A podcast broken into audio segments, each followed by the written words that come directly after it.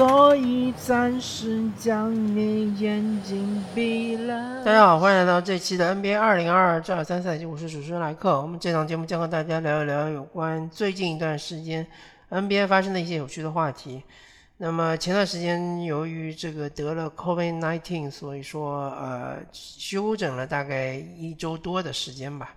然后现在继续为大家带来有关 NBA 的一些话题。那么最近这段时间我 NBA 比赛看的也是比较多一点，然后呃有几个比较深刻的点，第一个就是有关雄鹿，那雄鹿的话最近还是受到伤病的困扰，就是他们的米德尔顿还是不能上场，但是即使米德尔顿之前上场那几场比赛，也很明显的看出来他由于就是太长时间的伤停之后。呃，浑身就是呃锈迹斑斑吧，然后很多手拿板砖球也投不进，呃，包括他比较呃之前就是比较拿手的大打小的这种翻身跳投的中投也不再成为他的杀器，另外就是命中率也非常的可怜。那么这个其实也没什么，因为所有的球员嗯大伤归来之后都是会经历这么一个阶段。但是对雄鹿不太好的消息是，米德尔顿又受伤了。然后他最近这段时间，呃，虽然随队去参加一些客场比赛，但是呃，并没有获得上场的许可。那么，嗯，其实看一下这个赛季那几个大伤归来的球员，像是贾曼·穆雷啊，呃，小凯文·波特啊，啊，小迈克尔·波特啊，嗯，包括呃。像其他的几个球员，他们就是呃一开始打的时候确实也是呃不着边际，很多时候就是命中率也很低，然后也有很多的失误，对吧？啊，掘金这两位其实给我印象挺深刻的，因为之前他们都是呃进攻大杀器，尤其是这个贾曼穆雷，对吧？呃，印象特别深刻的是当时他们和这个呃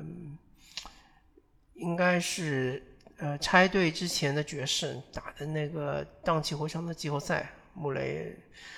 曾经也有五十分的比赛，对吧？啊，但是由于他这个重大的伤病之后回来了，确实状态是呃有一些问题啊。呃，包括哈登吧，哈登其实也是一样的，之前就是腿筋拉伤嘛，呃，就季后赛中腿筋拉伤，然后带伤上场。后来后面一个赛季，整个赛季我感觉他都在调整，根本就是完全打不出他应该有的这种风采。那么这个赛季明显就感觉要好很多，呃，所以说呃，米德尔顿其实本身来说并不是雄鹿队最大的问题所在，呃，因为雄鹿队即使没有米德尔顿，前一段时间打的也很好。现在我看到的一个最大的问题就是在于字母哥。在于呃阿阿托昆博，这个字母哥呢，他的最有杀伤力的打法当然就是冲击内线，不管他持球往里冲，还是跟朱霍勒迪打挡拆，或者跟其他的小后卫像是杰文卡特之类的，或者像是这个乔治希尔打挡拆了之后，呃顺下往里冲。都是最最最最有威胁的一种打法，但是字母哥，我最近看了两场比赛，都是面对东部强队。第一场是打这个呃篮网，第二场是圣诞大战打这个嗯凯尔特人。他的很多球都是飘着的，而且很喜欢做一些呃，也许是他最近一段时间或者这两年呃新开发的技能，就是翻身跳投，但是。很明显，他的翻身跳投，他不是一个真正的射手，他的翻身跳投的效率其实是非常一般的，而且最大的问题就是没有杀伤力，对吧？就算你投进了，啊，也对方也不会犯规，或者就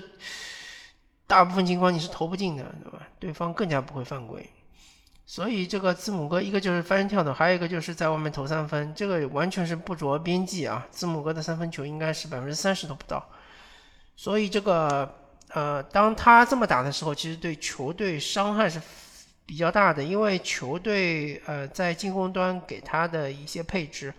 无非就是为了拉开空间，让他冲击内线嘛，像包括大洛，包括波蒂斯拉到外面去投三分，包括朱霍勒迪，呃，朱哥他的这个呃，跟字母的一些配合、挡拆配合什么的，主要就是为了喂球给他们。如果说你仅仅是在外面站直了，然后中投或者翻身跳投，那么很明显，这个大卫洛佩斯或者波蒂斯就应该冲到内线去抢篮板嘛，而不是拉到外面去投，呃，去等待这个三分机会，拉开空间，这就没有意义了。那么，嗯，这两场比赛其实雄鹿就打得非常糟糕嘛，呃，基本上都是大比分输球，很大的原因就是在于字母哥嘛。我我感觉，呃，至少是这一段时间，其实雄鹿队一直输球，最大的原因就是字母哥他没有很强的这种攻击欲望，或者说呃带球往内线强杀的这种欲望。当然，我也理解这种打法是很累的。嗯，对于一般的球员来说，其实是持续不了很久的。尤其是整场比赛都不停的背着炸药包往里冲，这种打法之前我只见过勒布朗詹姆斯是这样打的，呃，或者就是特别年轻的时候，科比布莱恩特曾经也这样打过。呃，然后回到就是二十一世纪的话，那么就我们就看到是字母哥。他是唯一一个是呃这样打的啊，当然现在还有一个呃同样是怪兽级别的球员，那就是 Zion Williamson，呃他也是喜欢就是抱着球往里冲击的。那么我就不知道为什么字母哥最近这段时间改变了自己的打法，如果是一种永久性的，或者说是一种他自己的一种心理上的障碍的话，那对于雄鹿来说，无疑就是晴天霹雳，或者说是呃。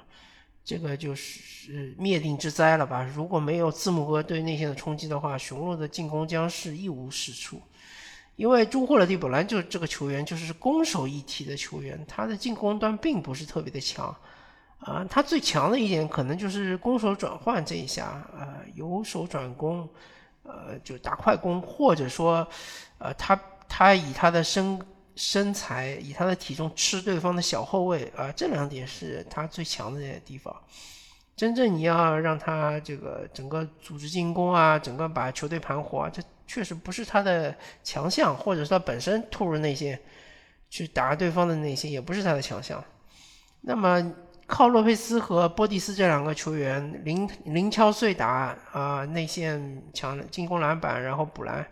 这个肯定也不是一个长久之计。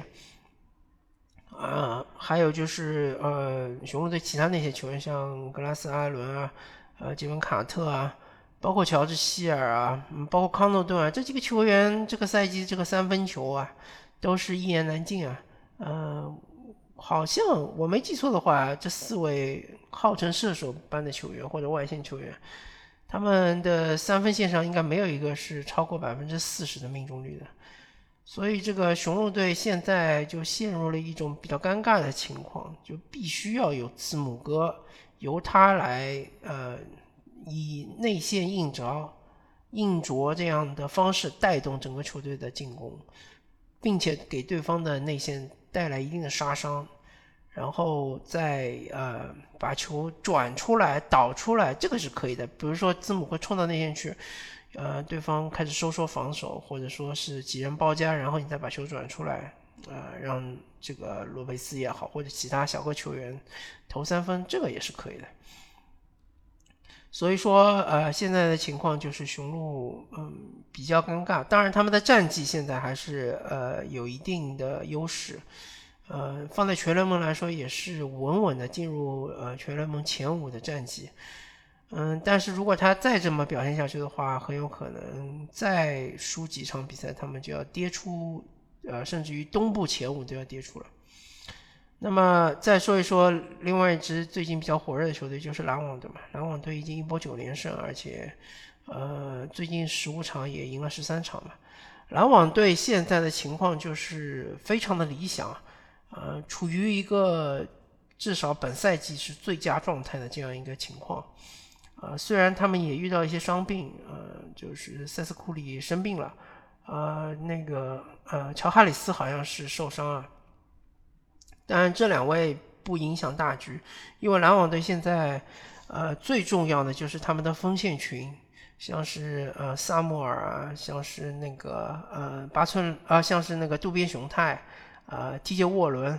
啊，这三个替补的锋线加上本西蒙斯啊，加上罗伊斯奥尼尔，罗伊斯奥尼尔勉强算一个锋线吧，虽然说他身高是有点偏矮的。五大锋线加上呃凯文杜兰特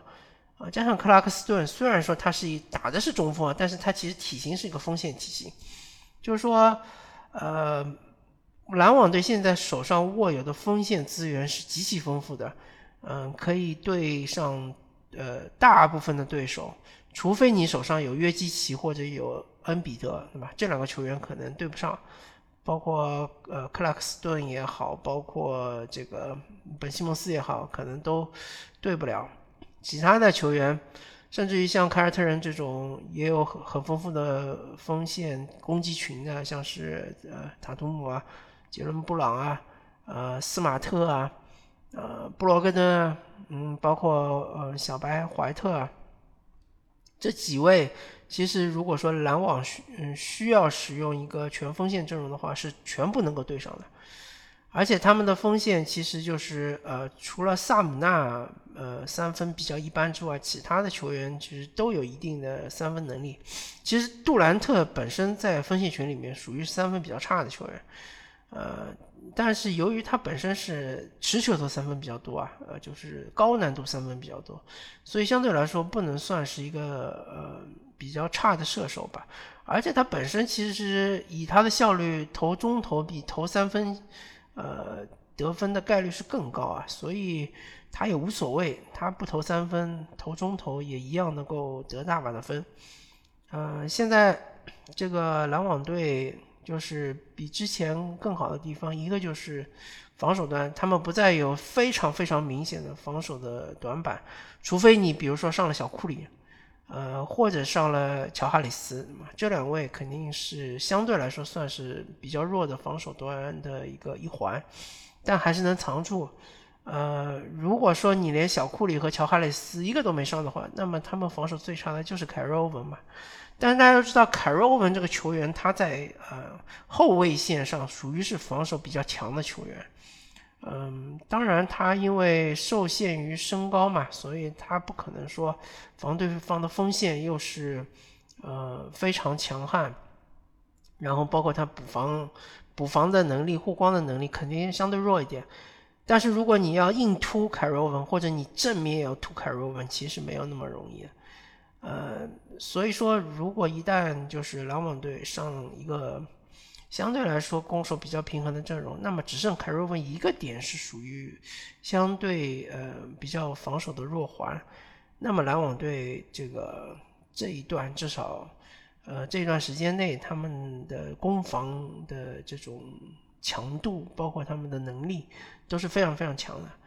那么到了进攻端就不用说了嘛，凯瑞文加上凯文杜兰特，再加上三个射手，嗯，更何况比如说像杜宾雄太这种百分之五十几命中率的三分三分射手，呃，然后这个罗伊斯奥尼尔也是百分之四十以上的三分射手，像包括还有 TJ 沃伦，呃，TJ 沃伦是百分之四十以上的三分命中率加百分之五十以上的中投命中率。就这几位放在场上的话，确实是很难防。呃，要求对方的防守球员不能有任何的软肋或者是漏洞，否则的话就是很容易被嗯篮网队的这个锋线群给击败。另外就是克拉克斯顿，嗯，这个赛季的进步确实非常巨大。一个就是他的防守端，他重新成为一个无限换防最强的中锋球员啊。其实他是一个侧翼啊，其实是一个呃前锋，但不管怎么说，他打的是中锋嘛，所以说他无限换防能力很强。呃，当然就是这场打骑士的时候，被加兰还是过得比较轻松。那毕竟加兰年纪啊，就是身高这么矮，呃，重心那么低，速度那么快，确实，呃，对于克拉克斯顿来说是有些困难。嗯，另外就是他在进攻端的终结能力又比之前上了一个新的台阶。呃，他的这个终结技能，嗯，比起上个赛季来说又是强了不少。另外就是他的防，他的那个罚球命中率很低嘛，所以他必须要尽尽可能的把球给终结掉，不然轮到他罚球的话就会比较尴尬。啊，还有就是呃，对篮网队有利的地方就在于，呃，很明显，本西蒙斯是肉眼可见的逐渐逐渐的在恢复他的状态，而且呃，我个人是比较乐观的，我觉得本西蒙斯很有可能在今年季后赛开打之前能恢复到他百分之一百的状态，呃，尤其是最近一段时间看到他本人有一定的进攻欲望，就是不管面对是呃贾德克阿伦也好，呃莫布利也好。呃，甚至包括是这个洛佩斯也好，或者是字母哥也好，就这种呃单防能力很强的锋线或者是中锋，他都不再惧怕，他就靠自己的技巧，包括他的这个速度，呃突对方，然后进行一定的抛投，对吧？他的抛投呃不算特别靠谱吧，但也不差，对吧？有一定的。怎么说呢？嗯，至少是可有可无，呃，就是有总比没有好，对吧？有那么一定的就是可信度，而且抛投其实就是中投嘛，其实没什么区别，只是就是技技术上面稍微有一些不一样，所以呃，这就可以看作本西蒙斯本人对于投篮不再是那么的拒绝了，他用抛投这种方式来回应外界对他的质疑，他就是他的意思就是说我也可以中投。呃，当然他的三分还是拒绝投嘛，但也也问题不大，因为篮网队确实不需要本西蒙斯来投三分。嗯，好吧，那么就是这个赛季，呃，接下来看一看篮网队对于伤病的控制到底如何了。呃，因为不然不管是凯罗文也好，KD 也好，其实好像是最近这几年都没有全勤过。呃。尤其其实 KD 比凯瑞文更重要，因为 KD 只要在的话，啊，整个球队的这个运转，包括球队的这个防守，就是撑得起来。如果呃没了 KD，只有凯瑞的话，呃，进攻端就可能需要凯瑞，呃，更多的有一些单打，包括有一些高难度的进球，防守端就很难指望他了。呃，因为毕竟凯瑞他的这个身高，他的防守端的天赋其实就是，呃，比较有限嘛，肯定是不能跟 KD 比。我看过个数据啊，说 KD 呃这个赛季在护框表现方面好像是联盟前五的水平，呃，降低对方的命中率也是非常的夸张，呃，将近相当于是字母哥的和呃 AD 的这种水平啊，所以说。嗯，篮网队其实真的就是通过化学反应找到了一套赢球的方法。呃，现在东部，呃，我个人感觉东部的强队，呃，整体上感觉比西部的强队更强。所以说，篮网如果想要说是令大家信服的认为他能够称霸东部，或者说是能在东部的竞争中脱颖而出，他就必须战胜东部这些强队。或者在一波连胜中把他们全部赢一遍，或者说在呃互相之间交锋中能够占据上风。呃，比如说东部有哪些强队呢？第一就是波士顿凯尔特人，现在是东部第一，联盟第一。呃，然后百回合进百回合的得分也是呃全联盟第一，对吧？第二个就是雄鹿。雄鹿现在是百回合，呃，失分是全联盟最最少的，也也就是防守第一的强队。第三个是七六人，七六人最近呃一波的连胜也是势头非常猛，尤其是恩比德现在是呃得分王的有力竞争者，呃，而且有一点不可阻挡的意思。包括詹姆斯哈登最近这段时间也是状态非常调整非常火热，但是七六人有一个小小的问题，就是当他们的 Maxi 回来了之后呢，这个球队他可能要重新调整一下，呃，这个出手的呃这种分配。同时呢，就是由于 Maxi 受伤这段时间，梅尔顿其实打得非常好，包括托拜斯哈里斯也打得很好，但是前提是他们的其实。拥有了更多的球权，那如果 Maxi 回来了之后，他们是不是还能延续，就很难说。然后当然就是克利夫兰骑士啊，骑士现在的成绩也是非常不错，同时骑士有这个呃火力无限的双枪啊，一个是米切尔，一个是加兰，呃，另外他们内线呃也是有两位非常强劲的呃球员，一个是嗯当然是这个贾拉格阿伦，还有一个就是莫布利。啊，这两个球员他们的特点就是有很强的护框能力，同时还能换防。当然，骑士队的问题其实也是比较明显的，就是他们没有好的锋线球员，这点就很尴尬，就是两头强，中间弱，所以呃，相对来说有点对不上这个呃篮网队。那么还有一支球队就是纽约尼克斯，因为纽约尼克斯这个赛季打得非常不错，呃，尤其是兰德尔，其实他调整了自己的球队中的地位，然后调整了出手的分布，还有就是他的打法。呃，常常作为这个挡拆的呃掩护人，然后顺下，他这个赛季反正手感也好，状态也好，包括他防守端的态度也好，比上个赛季要好强很多。所以就是这么几支球队，呃，凯尔特人，